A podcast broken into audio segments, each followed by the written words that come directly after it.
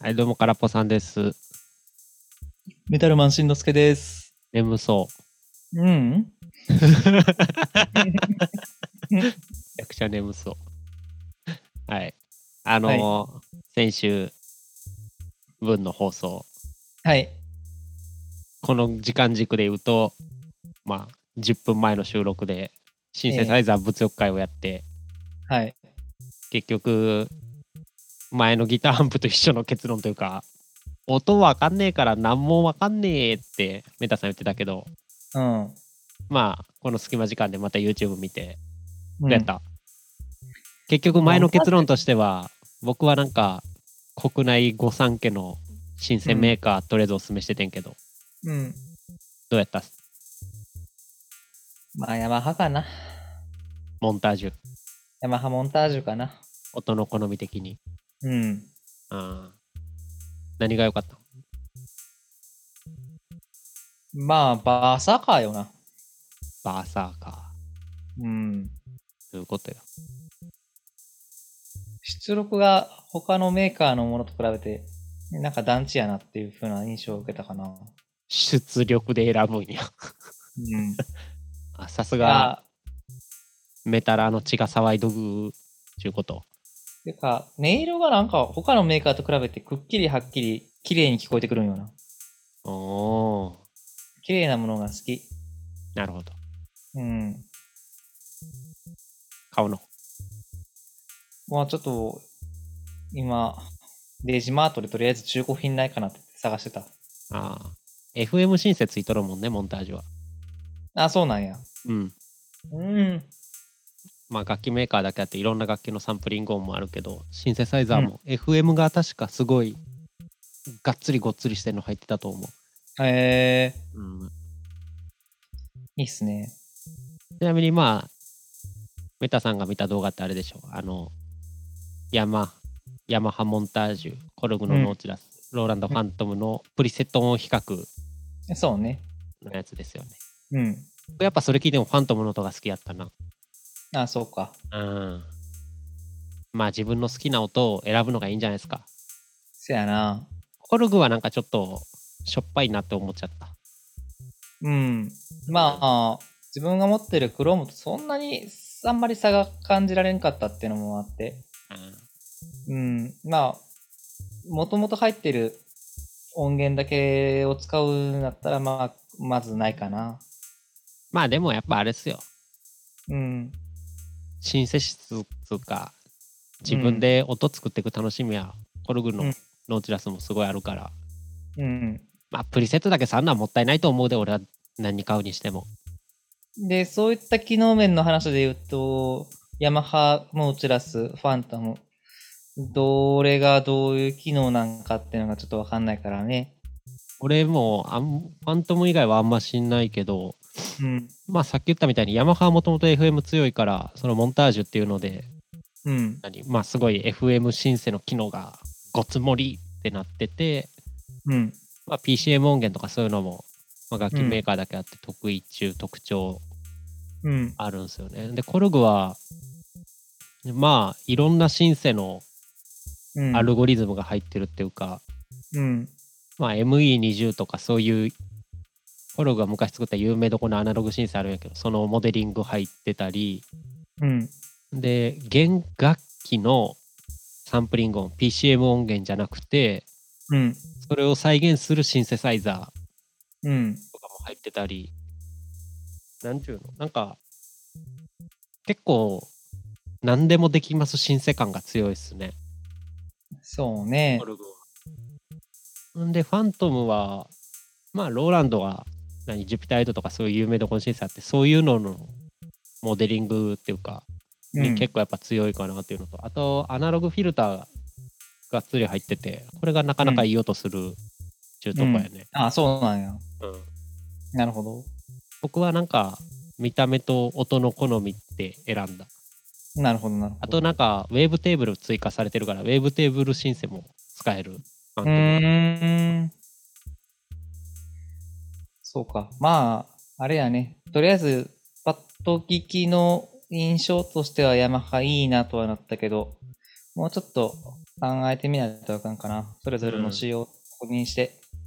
コルグと後山派わかんないけど、ファントムはあの、うん。シンセサイザー部分でいじるのが楽ですね。なあ。これ結構でかいかなと思うんですよ。なんか、結局ボタンいっぱい押してさ、うん。まあパソコンでいうとこのフォルダの奥深くの階層を潜っていって、うん。で、つまみクリクリって回すのって、結局やらんくなるから、うなん。んかパッと触ってパッといじれんのはなんか、音を変えてやろうって気になるって意味だと、そういう意味ではファントム僕良かったなと思うかな。なるほど。うん。ちなみに、まあ、あれやな。まあ、買おうかなって思ってるんやけど、何かしらは。はい。そうね。まあ、デジタル申請やっぱいいなってなったから、なんか買おうかなと思ってんね。うん。ワンところモンタージュが、一番有力かなって感じやけど、まあいいんじゃないあれやな。その前になんか、場所が欲しいんよな。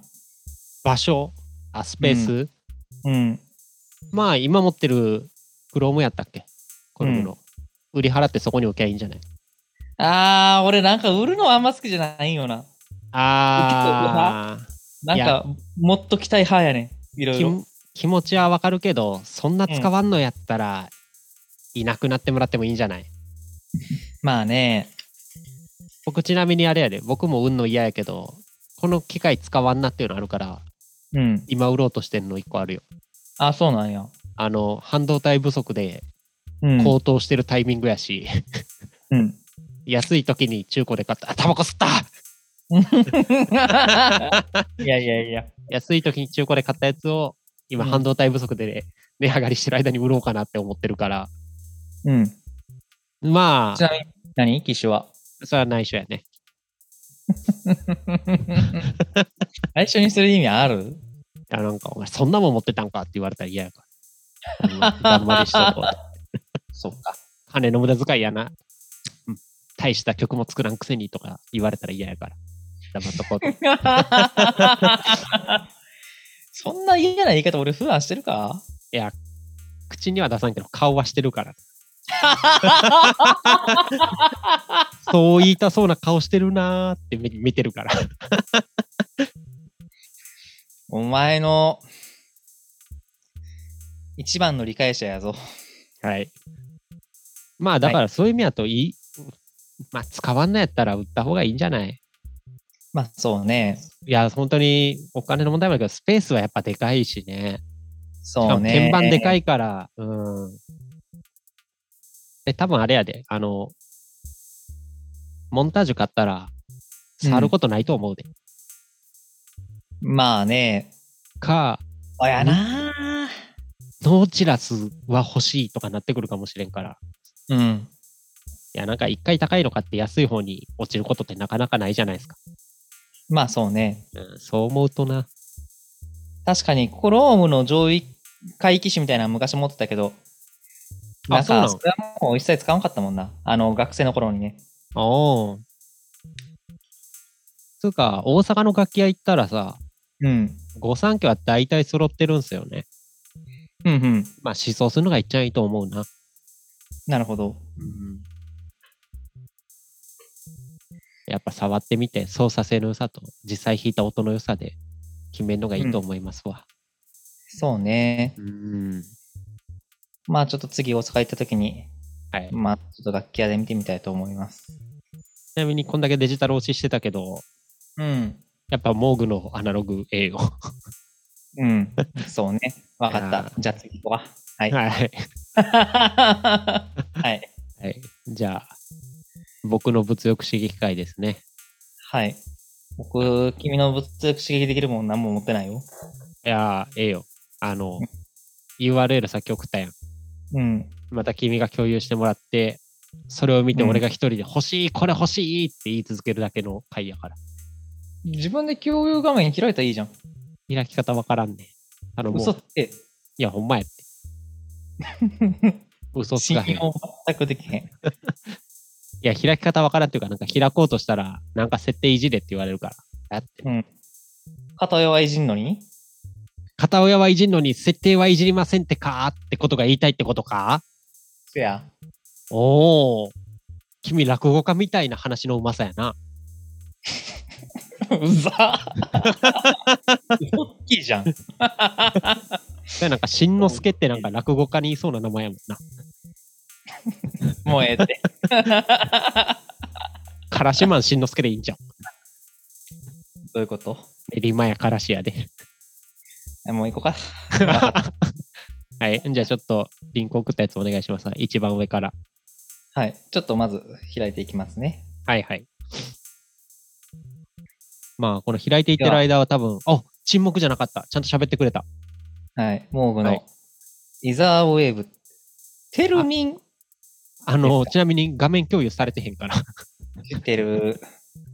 君が一人で見て言ってるだけやから。ちょっと共有していただいてよろしいですか。 知ってるってないじゃあ、どうぞ。あ、来ましあ、た。これ違う。うん。何開いてる今、俺。今、あの、漆黒の画面が出てきてた。あ、そう。あと、一番上って言ったのに、一番上じゃないのから来たんやと思あ、いちなんか違うやつがあったんだ。失礼しました。う。うん。なんか写真がない。あ、そうはいそうそうそう。ほら、だからやっぱ、君がやるべきなんやって。いやいや、やっぱこういうハプニングも楽しんでいこうってことちゃうかな。なんか開けへんねんけど。そんなことないよ。画面共有できへんで。画面共有オンにしてるよ。いや、いいって、そういうので、いや、俺は画面共有やりたくないねんって、やらんでいいよ。あの、これ真面目な話。うん空っぽさんが送ってくれた URL、開いても開けない問題があるんよな。 URL が開けへんってことそうそうそう。あっとるやんけ。エンド、あのエンドオブ、えっとねさっき、あの、先にせ、先走って開いた、あの、テルミンのやつは開けんねんけど、喋らせてくれへんねんな、しかも。その前のやつは開けへんねん。エンドオブ、エン、あ、わからん。何の終わりかわからん。もう一回送ったから、これを開いてみればいいんじゃないですか。それ開いてんねん、今。開けへんねん。いや、一瞬開けへん。そんなことないよ。やっぱ、ポッドキャストえーだって僕らで、のはあ、ここを編集せんと流しっぱなしにするのがあんま良くないんかな。開ける開けない話、本筋じゃないもん。はあ、は開けたよ。開けたうん。え、なやこいつ。あれちゃうか。サーバーの問題ちゃうか。サウンドハウスの。え、開けた開けない開けたよ。ほら。見てみ。ほんまにあの、まあなんか伊藤さんも言ってたけど、お前の空っぽさんの片上いじりで聞いてる人離れていってるんちゃうかって言うけど、多分このグダグダ感で離れていってるんやろうなって気はするな。まあ、削除して。ほら、何をこの下りを。ああ、そういうことね。まあ、さあ、やってまいりました。空っぽさん、力吉のグループボックス。 グルー、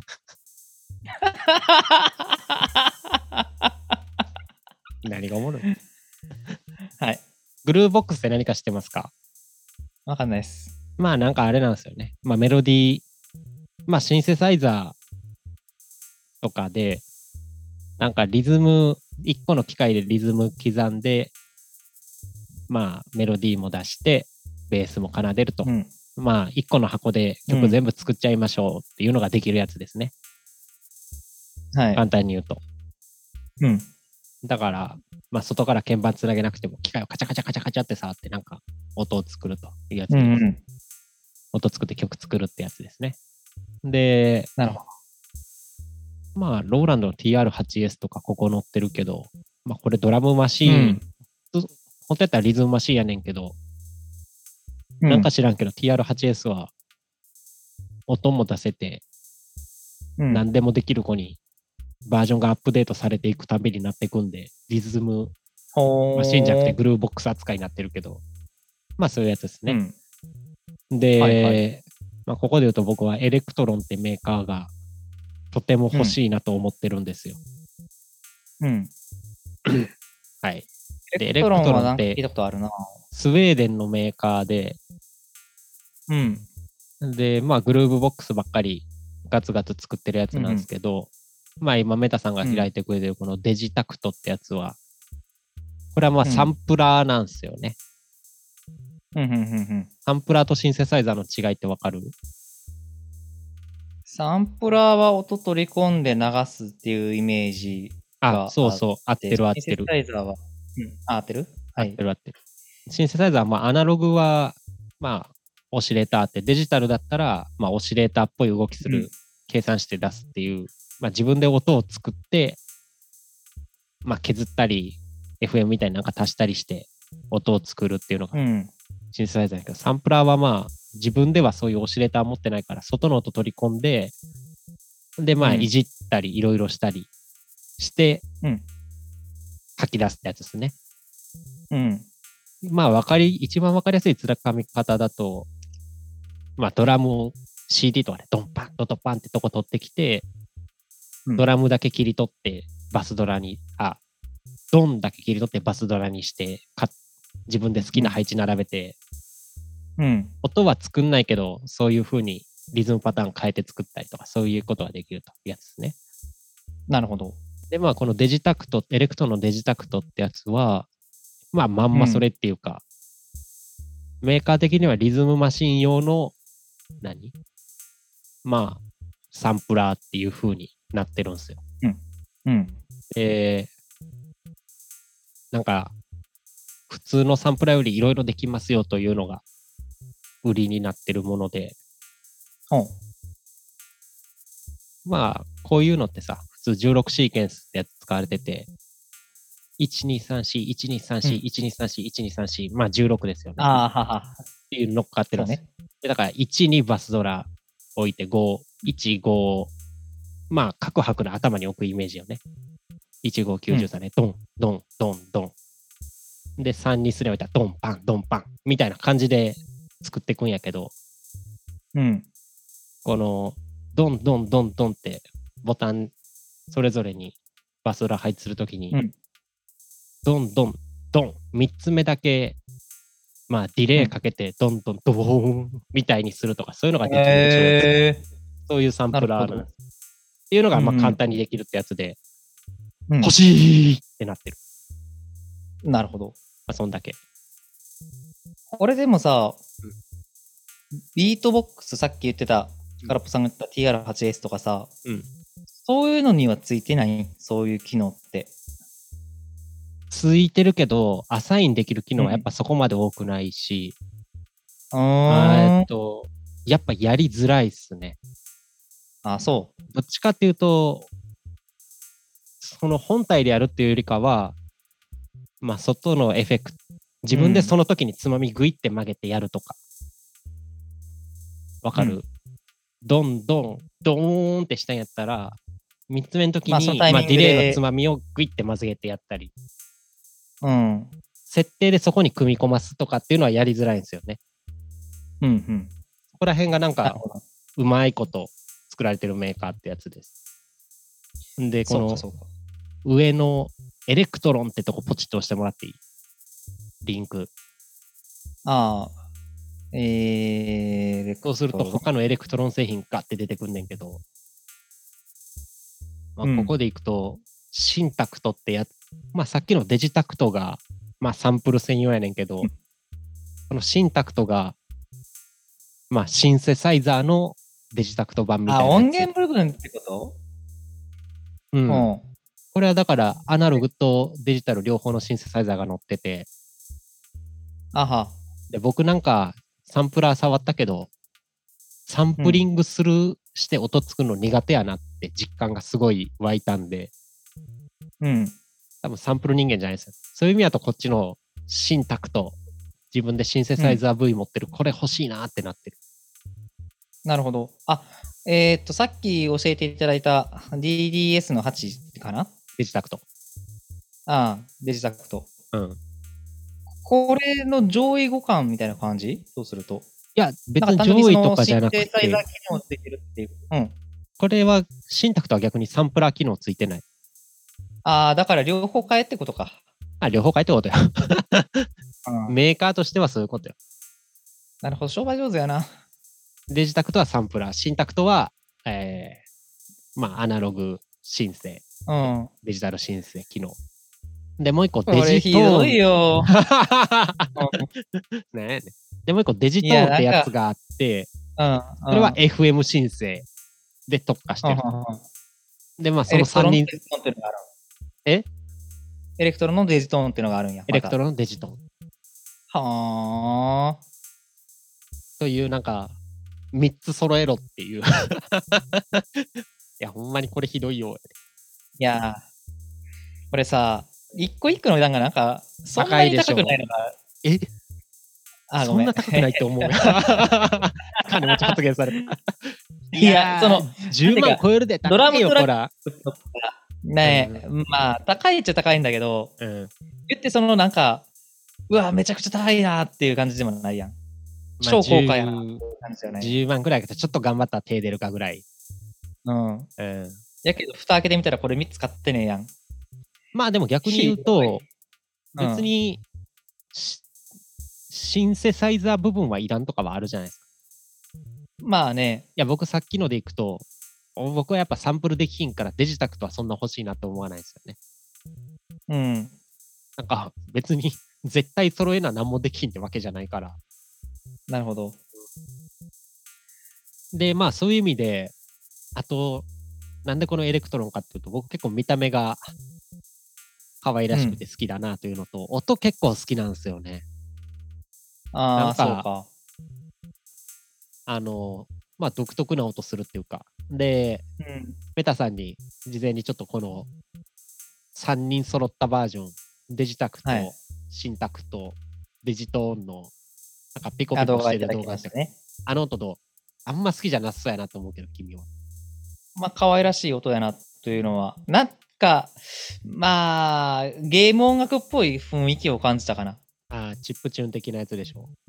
なんかね、音質そこまで良くないく、潰れてる感が好きやねん。うん。なんか、マッチョな音せえ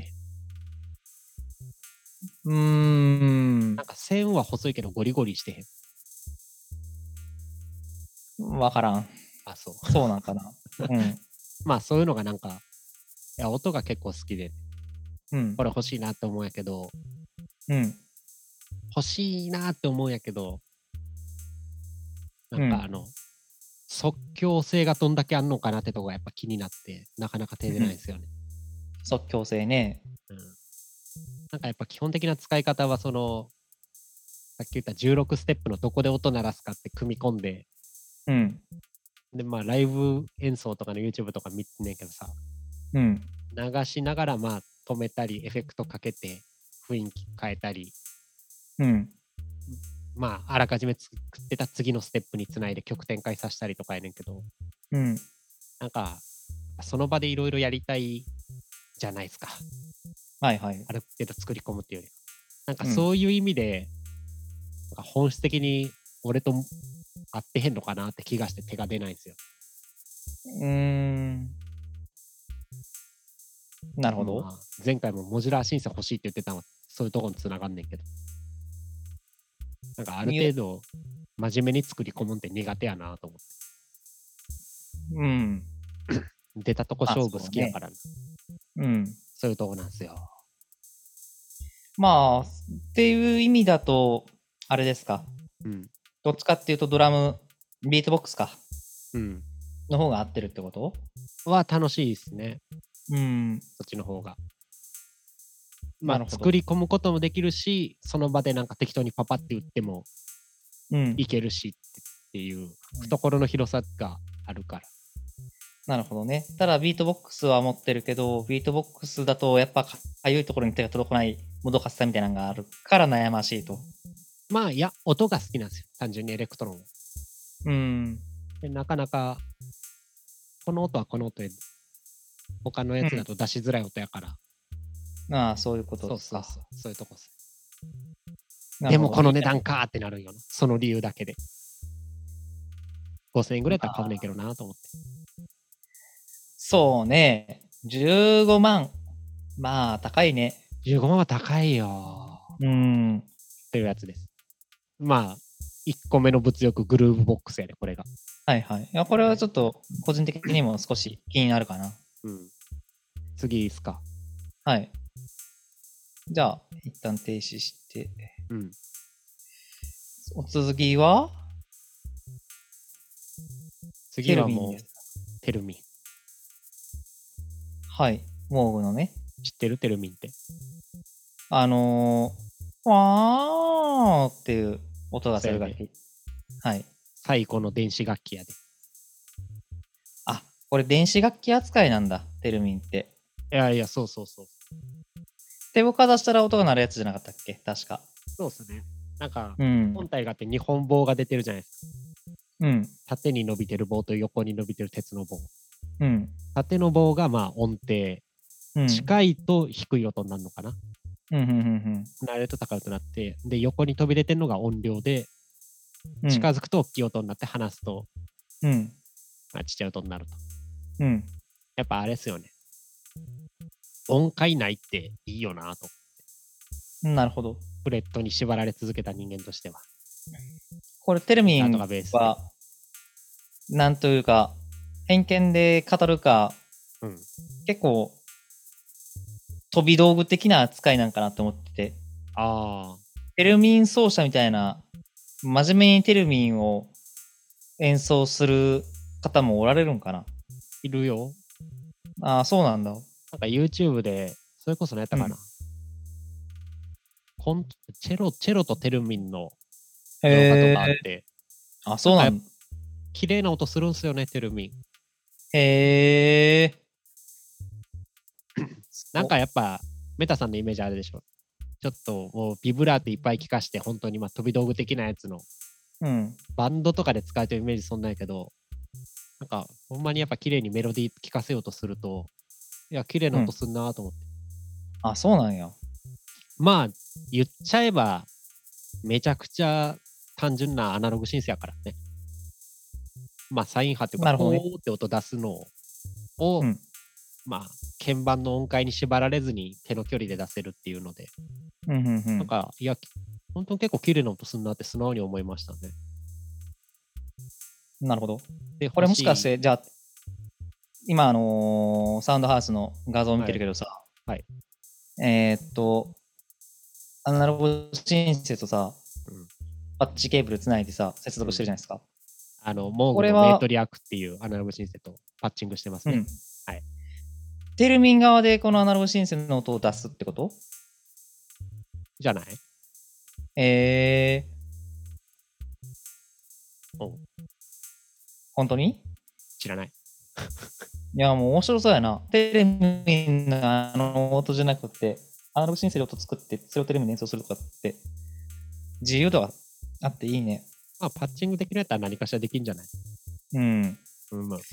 なるほどね。というので。面白 い。あ、そうね、今写真拡大してもらったけど、パッチングしてるから、モーグの普通の鍵盤ついてるシンセで音出すというより、そのオシレーターの部分の音を足してるって感じよね。このパッチングあー、なるほど。うん。はんはんはんはんはんだからアウトプットで多分オシレーターに挿して、これもう一個足したとかやろ、エフェクトの部分かな。エフェクトも返してきてる感じかな。テルミンに。これ多分ステレオのエフェクトはついてるから、そっちのやつの音も借りてみたいなとこじゃない、そういうパッチングができるってことかなと思うけど、このつなぎ方見ると。うんうん。そうか。うんこれは面白いね。なんか、思ったよりテレビに自由度高いんやな。こういう使い方ができるようになると。まあ今、モーグが作ってるし、今作ってるっていうので、やっぱそこら辺の互換性とか高めていってんじゃないですか。テレビ欲しいな。うん、これたら、あれやね。野暮なこと言うけど、うん。あのー音感欲しいね。うん。いや、それが分かってるから買わへん理由やで。うん。うん。でも逆に言ったら、これ買ったら音感鍛えられると思うわ。うるさい。はあ 頑張って、物欲刺激しようと思ったのに。いやいや。いや、欲しいなと思ってるけど、そこがあって、使いこなすの、できひんやろなと思って手が出ないのは正直ありますよね。うーん。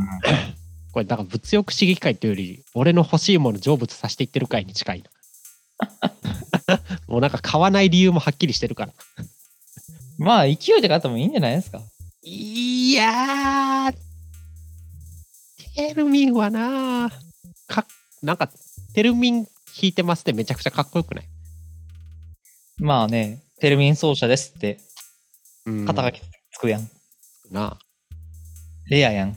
ポッドキャスター兼テルミン奏者や からええやん。で、テルミン、ほら、なんかバンドで言ったらドラムって結構少ないやん。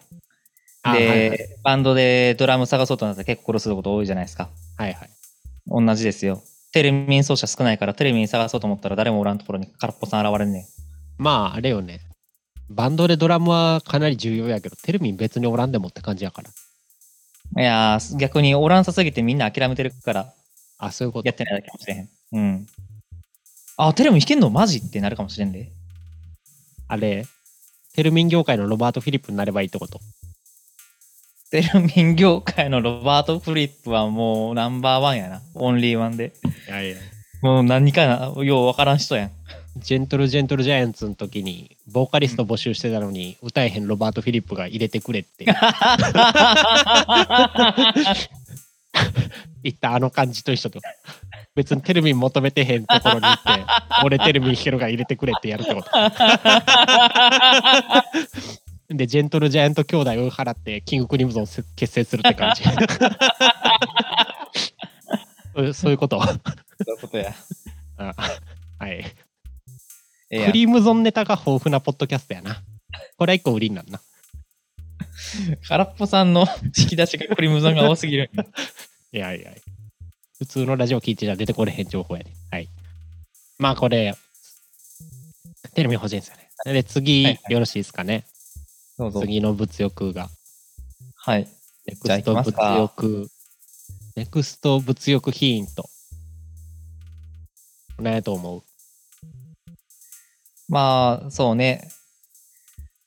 サンプラーかな。サンプラーやな。うん。はい。ということで、はいまあさっき、俺サンプラー苦手やねんって言ったけど、うん。苦手やからこそなんか克服したいな感はあんねんな。たださ、はい空っぽさんもうすでに持ってるじゃん。ローランドの。持ってる。もうこれで十分やなと思う。じゃあ、もう終わりいや、でもちょっと気になるのがあるんで、うん。話だけ聞いてくださいよ。はいはい。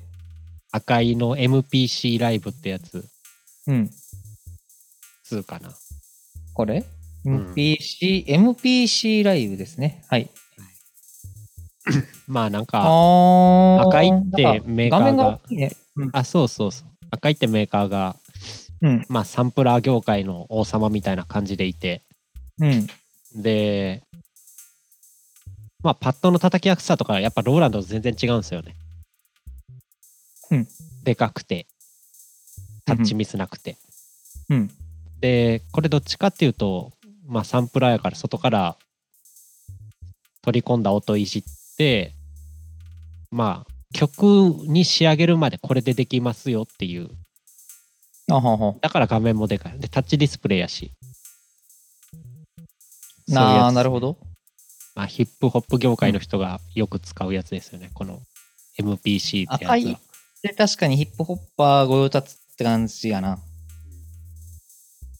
でまあ問題はさっき言ったみたいに、うん俺、はサンプラーを使いこなせんのかうなんんか。サンプラーとの相性ええのかっていうところが常にあるからうん。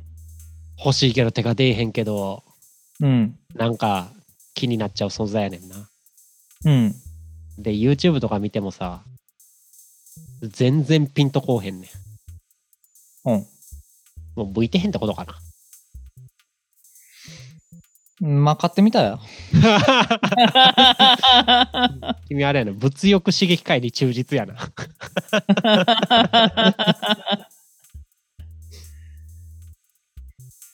まあ、物があったら変わん変わるかもしれんからな。まあねでもう一個エレクトロンのさっきのエレクトロンあるじゃないですかこれもサンプラーあるんすよ、いやー、なんか今度また複雑な見た目になりましたね、エレクトロなンんのやつかは。でかくてね、うん。ボタンちっちゃくてまみやもやこいしっぱいあって。い印象ある。デジタクトは、まあ、結構シンプルな、うん。このステップにここ配置しますってやつやねんけど、これなんかもっと長いサンプルいじったり、うん。何なんかフェーダーついてるやん、右に。はいはいはい。これでなんかあの、エフェクトをかけた状態を左に設定してて、こっちに持っていくと曲流しながら、曲の雰囲気ガロッと変えますとか、なあ、なるほど。なんかそういうのがいろいろできるものらしいです。うん。まあ、使いこなせんだろうなって感じするんで、うん。あんま興味はないけど、うん。なんやけどまあ、さっき売ろうとしてたっちゅうのこれやねんな。あ、持ってたんだ。持ってんね。そりゃあ、そうね。今ここで出てる値段の半値以下ぐらいで買ったから、ああ、ええやん。24万が定価ですかそうっすね。 ?12 ぐらいで買ったんや。いいじゃないですか。いや、俺買った時8万。えそうなんや。すこごれいね、ね。いや、エレクトロン今めっちゃ値上がりしてんね半導体で。ああ、そういうことか。前がだって、売り値20万いかんかったと思う。18とかやったもん。へえ。 18ぐらいの中古で、8ぐらいで買って、うん。で、いや、やっぱ、使いこなせねえなっていうか、サンプリングよくわかんねえなってうん。なって、今売ろうと思ってる。はあ。で、エレクトロン製品全体的に中古市場でも高騰してるから、うん。元より高く売れたらラッキーやなと思ってるんです。なるほど。いや、でもなんか、あの、あれなんですよね。うん。結構パソコンとかで曲いじるときにさ、うん。まあ、あの、ここの音だけ逆再生とか、僕やるんすよ。うん。そういうの全部、カチカチってボタン押すだけでできるんですよね。ああ、なるほど、なるほど。でこれ、結構慣れると画面見んでも、うん。いや、ボタン操作、メタさんはなんか複雑そうって言ってたやん。こうん。れ慣れるとめちゃくちゃ便利で、うーん。なんか、シフトを押しながらここ押してこれやってカチカチって、なんか体が覚え込むと、いや、パソコン嫌いってなんかやってらんねえよみたいなのができんねんけど、うん。僕、あれなんですよね。あの、サンプリングするのがやっぱめんどくさいと思っちゃうんで。ああ、根本的に。そう。で、自分の作った曲をうん。吐き出してこいつに取り込ませるっていうのもめんどくさいと思っちゃうから、うん。まあ、サンプリング向いてへんってそういうとこやねんな、本質的に。なるほど。で、おさらばしようと思ってる人です。なんか、機能は本当に何でもできて、でエレクトロンの音は、音はいいとは思わんけど好きやから、なんかな、ちょっと残念やなって気はするけど。ちゅうとこっすね。これ、買った時より高く売れるかもしれんねやんな。そやで、それを狙ってんで、今。陶 器やん。ええやん。こういうなんか寿命を生かしそうな電子楽器でもそういうことできんねんな。今の時代。まあこね、の半導体不足のこのタイミングやと。うんすそごいね。なるほど。ういうことっすわはい。まあまあ、わかりました。というわけで、サンプラーそんなもところですかね。欲しいけど手が出ないと。うん。じゃあもう次、最後に欲しいって言った2つしかないわけですよ。今僕が欲しいのは。おーあ、今、物欲が割と高い2つがあるわけですか。そうです、そうです。うんはん。えじゃあ、見てみますか。えー、っと、アレンヒース。はい。 X1DB4。4はいチャンネルデジタル DJ ミキサー。はい。なるほどね。ミキサーです。うん。あ、わかるわかる。ミキサーは俺も欲しいんやけど、多分目的違うんよな。ということ。俺は、あの、編集作業用にミキサー欲しいなって思ってるのよ。あ、ミリコン的なやつ。そあーファントム買えや。う。で、ミディコン持ってんのよな、ちなみに。じゃあ、設定して使えるようにせえや。で、あんまりたら、あの、細かい作業はできないよね。いや本当にその、フェーダーとか、パンとか、なんかその辺の作業はできるけれども、あの、細かいエフェクトの調節とかっていうのを、もうファッとできるような、そんなやつが欲しいな、みたいな。キューペースやめてロジックに移ってきいや。えキューペースやめてロジックに移りいや。ロジックに移ってなんかあんのわ からん。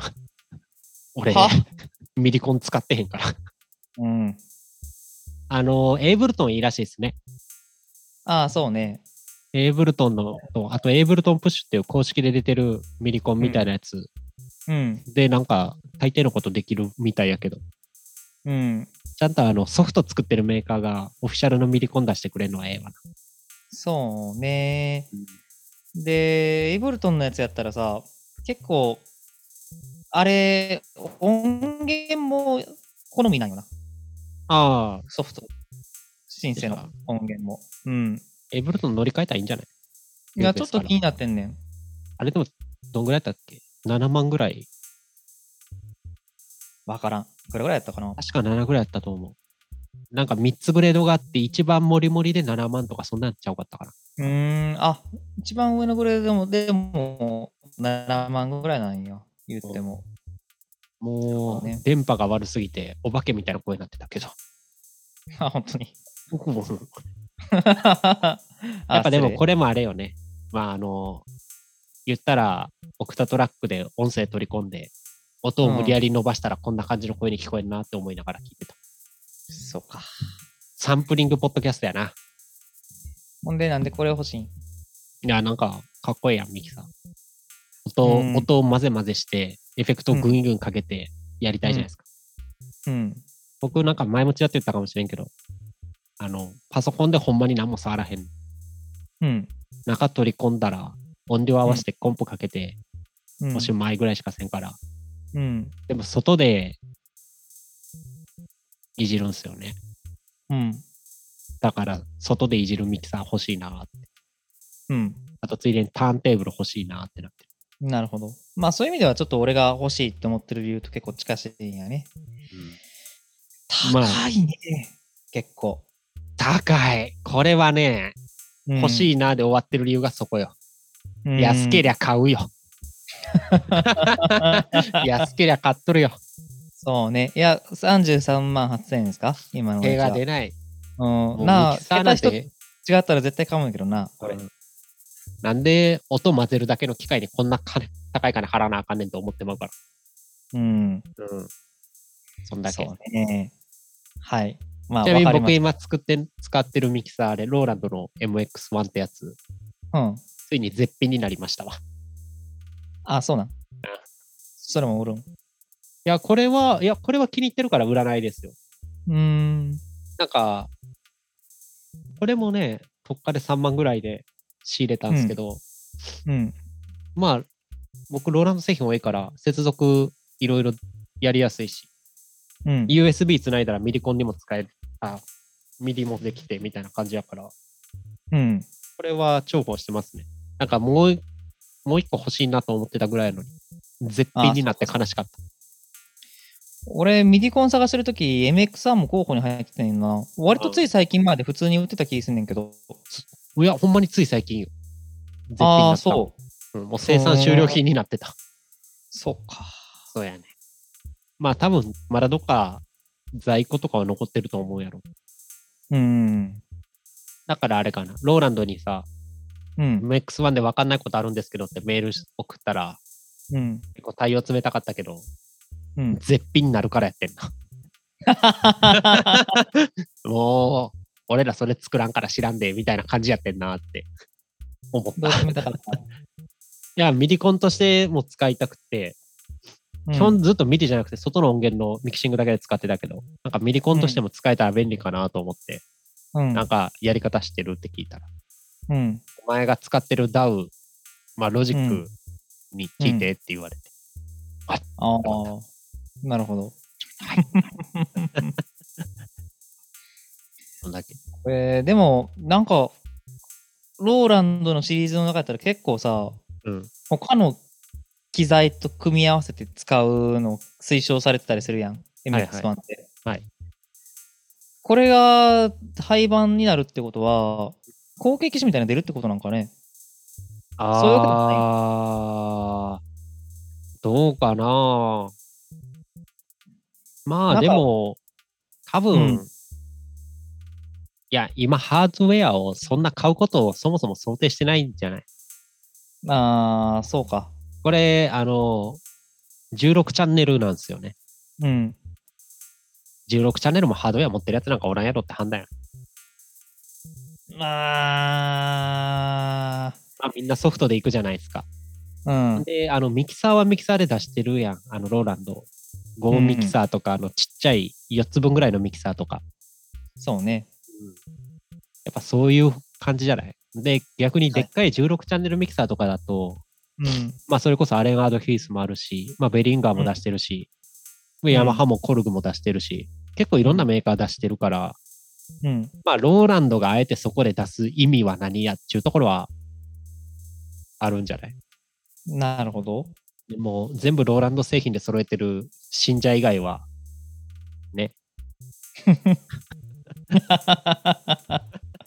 そこまでなんかね、そうか。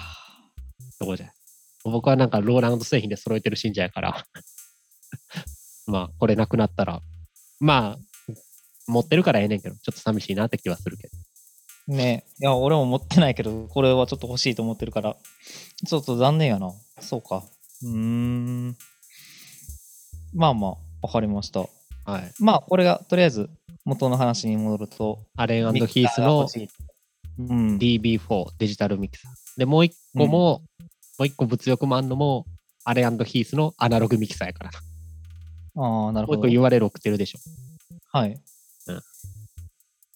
白くてかっこいいっていうだけ。さっきのやつとはどう違うのまあ、さっきのデジタルミキサーで、うん。まあ、黒いやつで、こっちはアナログミキサーで白いやつで、うん。まあデジミキやから、まあなんちゅうんやろ。マイクはエフェクトをアホみたいにモリモリ盛りだくさんですよっていうのと、うんうん。まあ出力が綺麗に安定してるっていうやつですよね。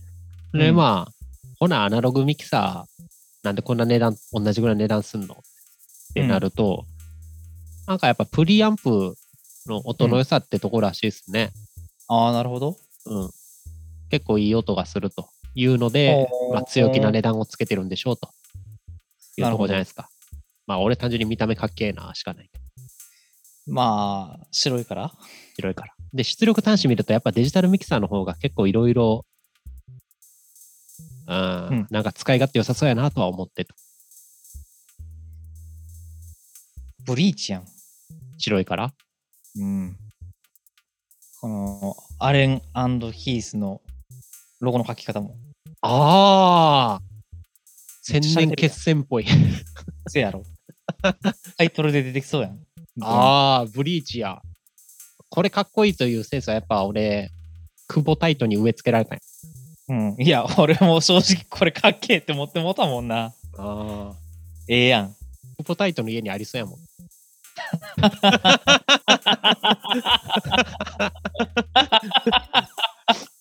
音楽何で聴かれてるんですかって言ったら、アレンヒースだねって言いそうやもん。iPhone とか言われミキサーの名前言いそうやもんな、クボタイト。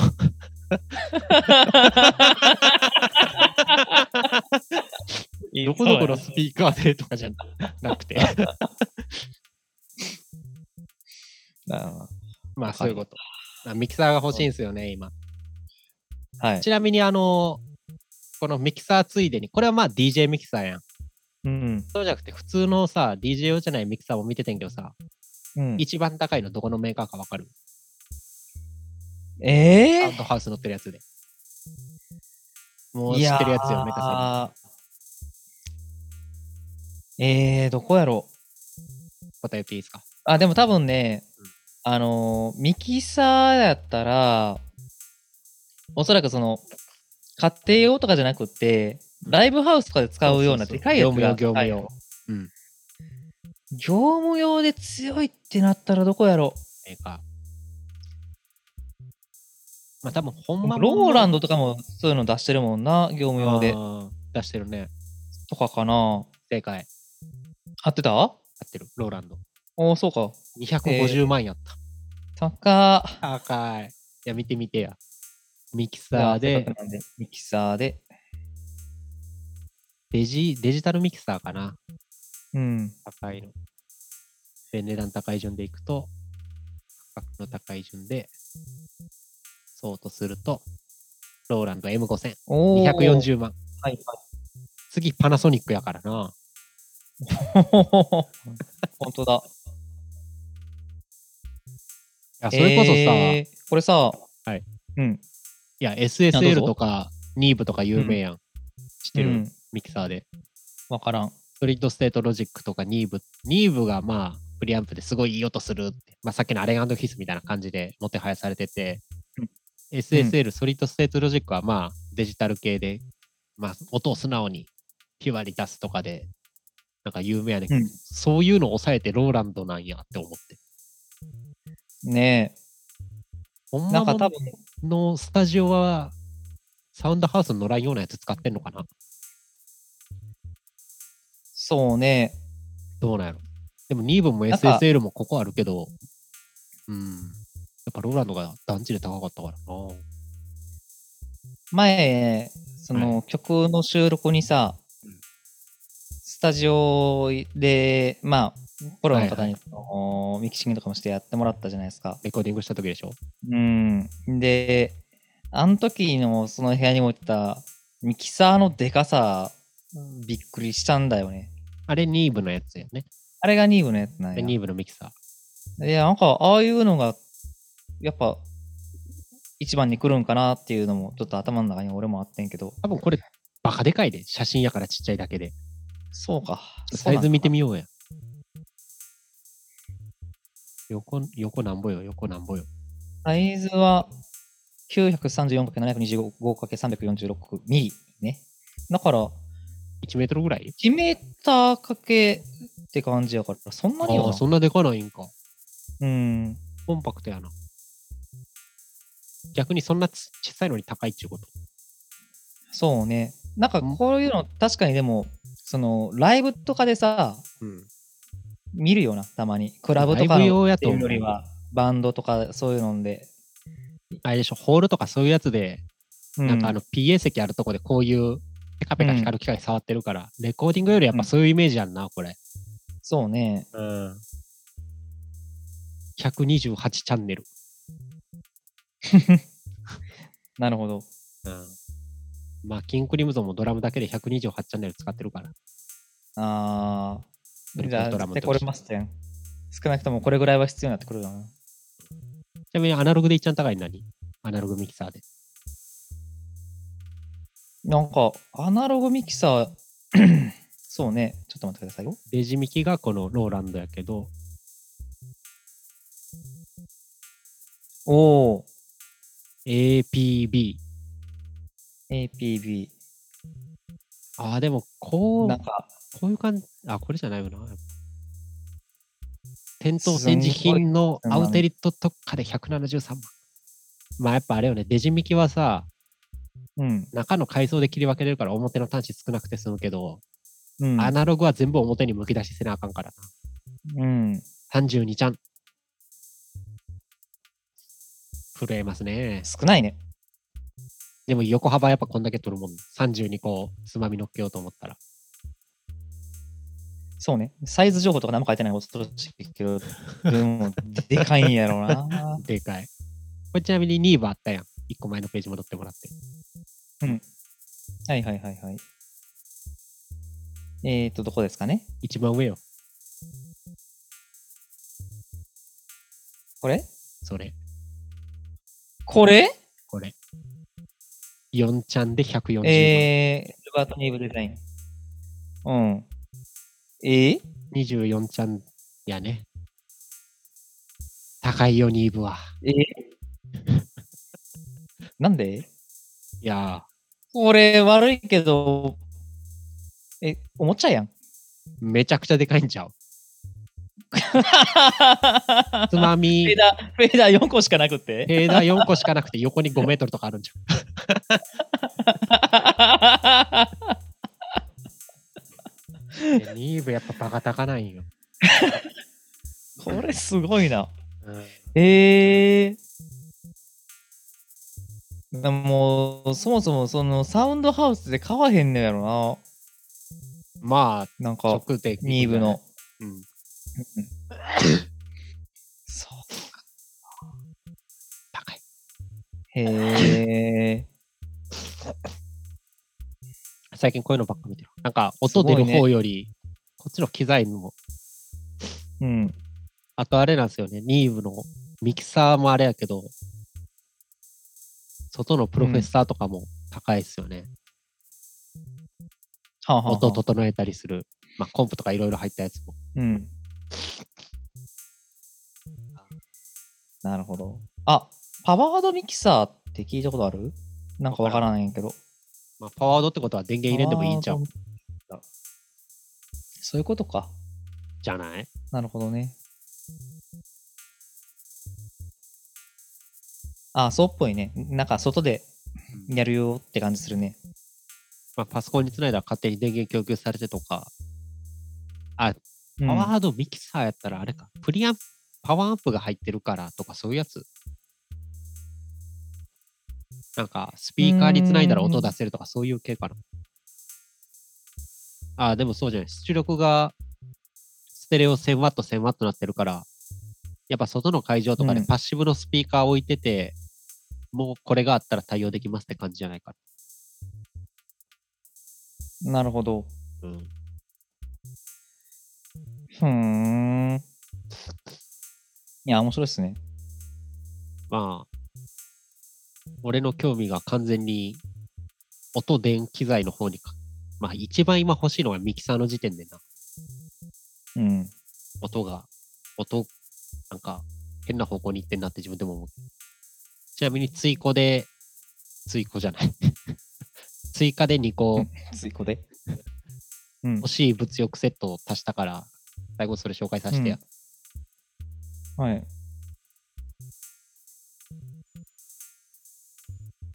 はい。では、オーディオですか、次は。アダムオーディオ。T8V スタジオモニター。はいはい。あのーなるほどね。ちゃんとしたモニター欲しいんすよ。うん。俺今何でモニターしてるか知ってるうんヘッドホンまあヘッドホンもそうやけど、ヘッドホンじゃないとき。普通に音出すとき。 ?PC ちゃん。PC のスピーカーちゃん。中学校の時に買ったコンポやで。うん。ああ、はあはあ。まだそれ使ってんねん。そろそろちゃんとし俺たもちモょっとニター欲しいなってなって。物持ち多くてええやん。いやー、低音全然出えへんから。ベースとかこれで弾くと何も聞こえへん。ポコなるポコほってど音するから。ちゃんと、ちゃんとしたスピーカーが欲しいなって思って。で、まあ、モニターといや JBL とかなんかなと思ってたけど、まあこのアダムオーディオとかが、まあまあいいぞっていうのを見て、うん。うん。でまうあん8インチやから低音もしっかり出るでしょうというところで欲しくなってる感じやね。うんうんうんうん。なるほど。ヤマハとかもね、結構いいと思うけど。あ俺、ヤマハ嫌ていやかから定番って聞くけど。なんヤでマハ嫌いやから。なんでみんな使ってるからみんな使ってるから嫌 い。んわからん。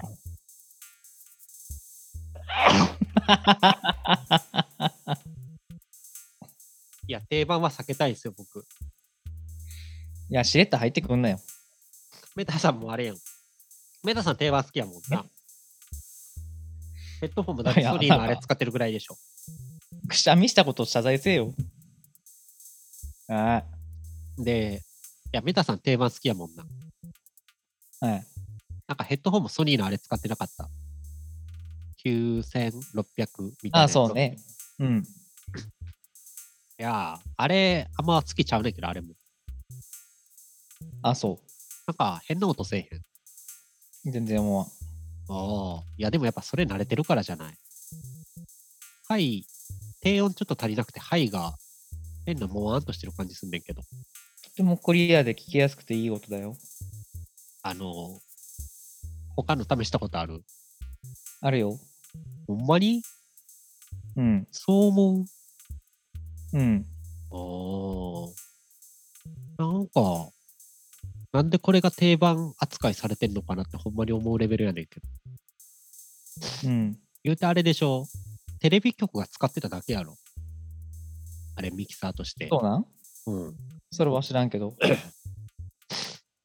なんか、ミキサーとして使うんだったら、なんか音が分離してた方が聞きやすくないあれ、分離悪くないソニーの。俺分離めっちゃいいなって思って聞いてんねんけど。ああ。他何試してたなんかの他のヘッドホン。えー、っとね、あれ名前出てこうへん。なんか、ブリーチみたいなところ。フリーチミアレンヒース多分違う。えっと、オーディオテクニカと、まあ、オーテクも良くないからな。アーカーゲート、うん。ブリーチミあとボ何スだっ、たかなボスじゃないわな。坊主あの、あれや、アーカーゲーやわ。ああ。まあ、赤毛開放型やからな。うん。分離っていうよりかは。低音もあんま強くないし。あと何やったかななんかね、その、楽器屋行っていくつか試したんだけれども、うん定番って言われるやつはいくつか試して、んで、あんまりパッとせえへんかったんよな。その中ででも、MT9000 やったっけソニーの。うん。うんこれ。は心に響いたぞってなったの。まあ、そうね、学生の頃にそれ手出して、んで、まあ、以来ずっとそれ使ってるかな。ああ。え、それちなみに聞き比べしたもう学生の時。そうね、最近やってへんの最近もやってないね。やってみたら。いうん。えそうね。やー。いや、9、ああ。まあ、人の好みはそれぞれですか。まあ、っていうのもあるとは思うけど。いやー、まあまあ、はい。音をさ、うんなんていうか耳コピとかするときにさうん。なんかかすかに裏で鳴ってる聞こえづらいやつとかもよく聞こえるんよな、うーん。っていうのがあってなんかすごい今使ってるやつあれやね愛してるねそうか。うんまあ、俺はスピーカーが欲しいっていう話だね、ヘッドホンより。うん音を出せる環境に移ってきたし、うんうん、そんだけっすわ。ヘッドホン、低音聞こえへんしな、はっきり言って。え、そんなことない。まあそんなことないいやいや、30ベース以下とか、30ヘルツぐらいとか。あーその辺はねもう聞こえへんねサブてサブベースか聞く気せえへんここはサブ。サブベース聞かしても全然聞こえへんから。あ、うんやっぱ、スピーカーじゃないとあかんねんなってなった。なるほどのどんだけ頑張ってもヘッドホンじゃならへんねんなっていう。低音いくと。うんそんだけ。まあそれ。はそうかもしれないねうんてか、100とか50の出力も、やっぱ、出力というか、あそこら辺の音域もやっぱ、あんま良くないっすね。どんだけ頑張ってもヘッドホンは。てか、その辺の音域さ、結構気にするんや。気にするよ。そうか。ばっつり切ってるけどないっすうん。ほら、いや、切るから、なんかね。い、やいや、気にする必要あるんかなって思って。聞こえへんから、ういんや。ヘッドホンで聞くと嫌な音しかせえへんから切るけど、うん、ちゃんとした再生環境で聞いたら、やっぱ大切やなって思うから、本当は切りたくないんですよ。あー、なるほど。でも、どうしても今の環境やと嫌な音しかせえへんから切ってるって感じ。うん。本当は切りたくないよ。てか、綺麗に整えたいなって思ってるけど。なるほど。そうそうそう。それはそうか。うん確かに。なんか、もわもわ感しか感じひんってやつでしょ。ヘッドホンでいくと。そうん。気持ち悪い感じやろ。う。うん。そこはやっぱ、綺麗に形、シェーピングできないから、モニターが欲しいって感じですね。なるほど。いやー、これはいいですね。うん。はいで、まあ、最後に欲しいのはもう、あれっすよ。DJ ミキサーが欲しいって言ってねえから、DJ のターンテーブル欲しいってだけやわ。はい。ターンテーブル欲しいはい終わり価格、アスクやん。 !10 万ぐらいやね。ほんまにほーん。あ、メメーカーでは値段出てるから。あー、なるほど。まあでも、さっきの話じゃないけど、私、サンプリングとか DJ 文化と相性悪いから、多分、うんターンテーブルも身につかんやろなって思ってるから、うん。欲しいけど、買うことないやろな。じゃあ、まあ、とりあえず、今日はあれかなモニターぐらいかなモニタこーれ買おうってなった のは。うん。モニターだけやと。結構安上がりで済んだな。まあ、やっぱあれっすね。いろいろ見てる分、いらないなっていうのも結構はっきり分かってるから。うん。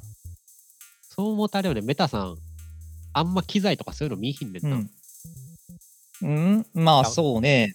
この前のギターアンプ界も新世界もそうやけど、うん。あんまり知らんっていうか、興味案外持ってへんねんなと。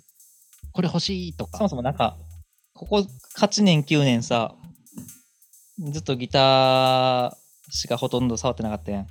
ああ。ああ、うんはいはいはい。で、ギターもう物欲満たされてるから。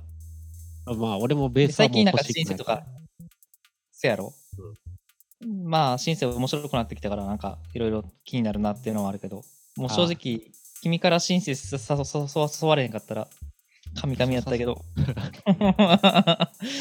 まあ気にすることなかったやろな。まあ、じゃあこれからちょっとずつ興味持っていくってとこなんか。まあそう ね。で、俺はもうシンセを通り越して、音響の方に突っ込んでいってるってことか。やっぱミキサーやで。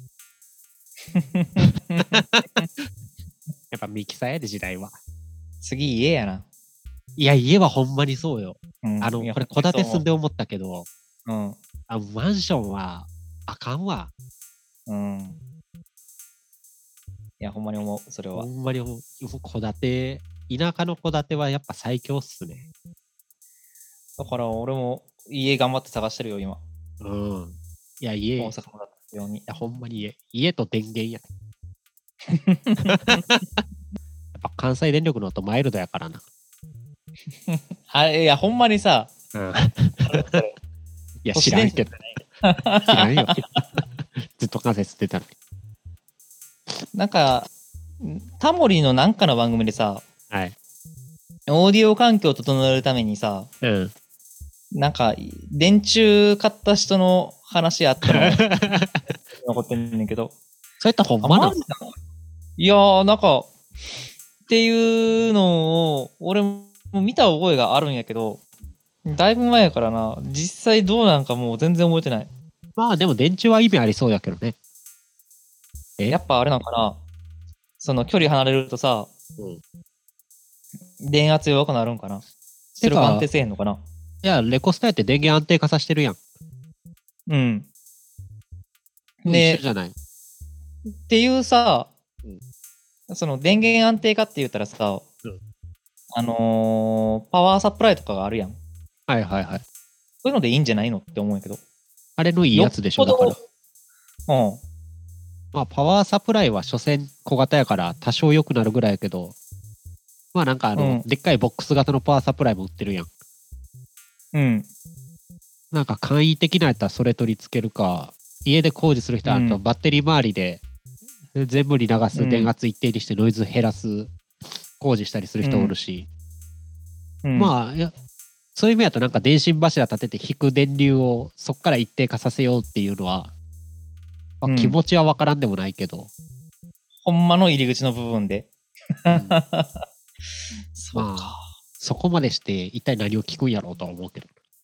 なんかでもなんか家の電圧は整えたいですよね。やっぱノイズ乗るじゃないですか。何もせんかったら。ああー、まあそういやね。だって実感としてさ、タコ足配線いっぱいつなぐと音悪くなるのはもう分かってるやん。うんそれはもそううね。感覚的に分かるやん。うん。だからまあ、ある程度整えたらある程度は良くなるんやろうなとは思うから、あんま電気のあれオカルトとは思ってへんけど、うん。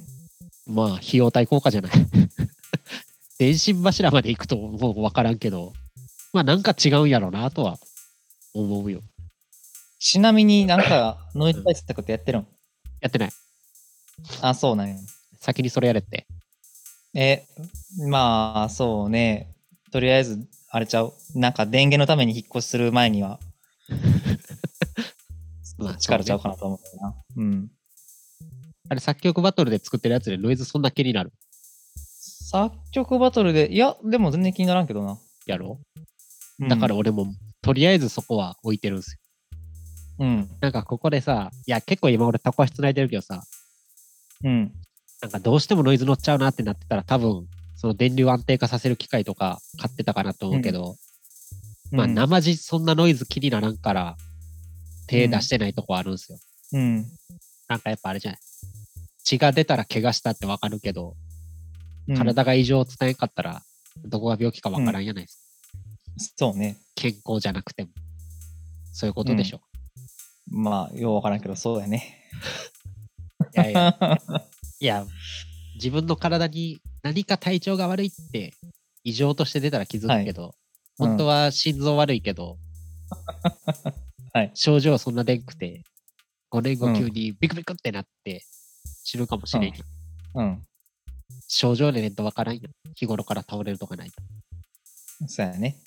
でも、そういう健康診断に金をかけずに、おしゃれな服とかそういうのに金かけたがるやん。うん。一緒よ。電源対策をする前にいろいろこの機材欲しいって言っちゃうのと一緒よ。うん。生地動いてるからこれでいいと思ってしまうんよ。ほんまに分かった上でのそうね。うん。うん。うん。うん。適当に流しとんだ。うん。というわけで、空っぽさんの物欲会は終わりですよ。はい。なんかメタさんのシンセサイザーとはだいぶ様子が違ってたけど、そうね。最初のグルーブボックスぐらいじゃないなんか共通点ありそうな。そうね。やっぱ欲しいもんが明確になってると違うよね。まあ、そうな。もうメーカーすら決め打ちやからな、ミキサーとか。うん。やっぱでもこれ、いや、なんかかっこいいなーって、アレンヒースのミキサー思ってたけど、ブリーチって言われてほんまにそうやと思った。これブリーチやあそうわ。うん。うん。いや、あれはほんまにかっこいい。名前ゼノ96って名前やん。うん。 XONE。うん。 アランカルにいそうじゃない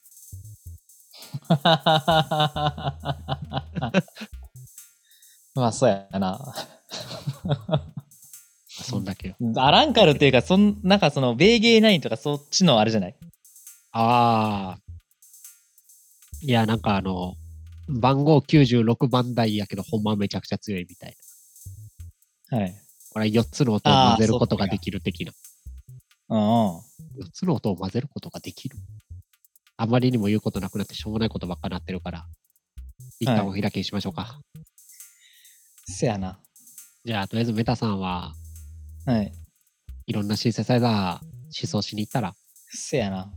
と、ヘッドホンは、いや、なんか、だいぶさ、うん。 機嫌悪くなってたけど、ヘッドホン は、いや、別に悪くなってないよ。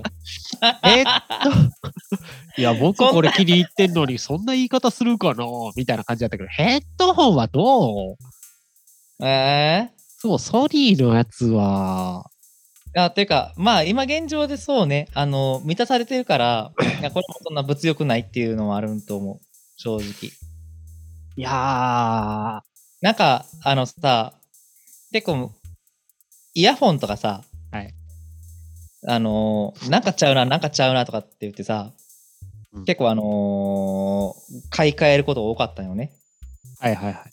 これまで。で、なんかその、なんか気に入らんやつやったら、やっぱなんかちゃうなってなる感覚はあるんすよ。うん。でそ、れはなかったってことね。もう一切ないね、今。うん。あ満たされてんねんよな。満たされてるから別になんか探そうかなみたいな意欲もわかへんっていう感じで。ちなみに、あの、うん。 CD900 うん。のあ新しえっといねバージョンじゃなくて。俺2つ持ってんねん、そのソニーのやつ。はいはい。で、えなんかもう型式とかあんまり覚えてないんだけど、赤いやつ。えーね CD900ST と、うんえーっと、多分、えー、7506ってやつかな。あ、なるほどか。うん、両方使ってる。で、それぞれごとにちょっと特性ちゃうねん。そうね。うん。でまあ、使い分けてる感じやな。いいですよ。メタさんが気に入ってやったらそれで。いや、でうもんソニー何いやー、好きちゃうなーと。なんでわからん。いや、僕はなんかすごい嫌な音のイメージがある。そうか。低音と、低音とハイ、ハイ、ハイがなんか、うん。なんか、なんか嫌な音せえうーへん。ん。嫌な音っていうか、あんま感じなんかぐ、ぐしゃーってなってへん。ぐしゃーって言い方もあれやけど、キャーンじゃないやん。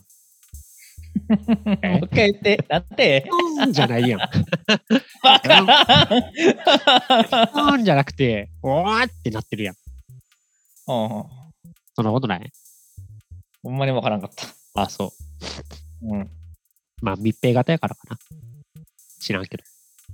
そうねいや、いいですよ。ああ、いや、なんか、わかるけど、その、わからんかな。いや、なんか、 まあ、なんかっていうか、音楽聴くようには、まずあんま使えるようなもんじゃないっていう感覚はあるし、まあモニターってことでしょ。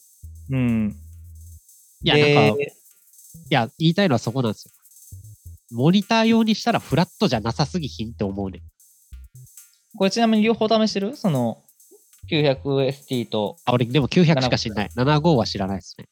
うん。 75の方がフラットよりってことまあ、そうね。あなんていうーか、なるほど。ある程度、900と比べると、音の分離感はないものの、ちょっとより平坦な感じに聞あこえーるかな。なんか変にいじられてる感じは900よりかはないと思う。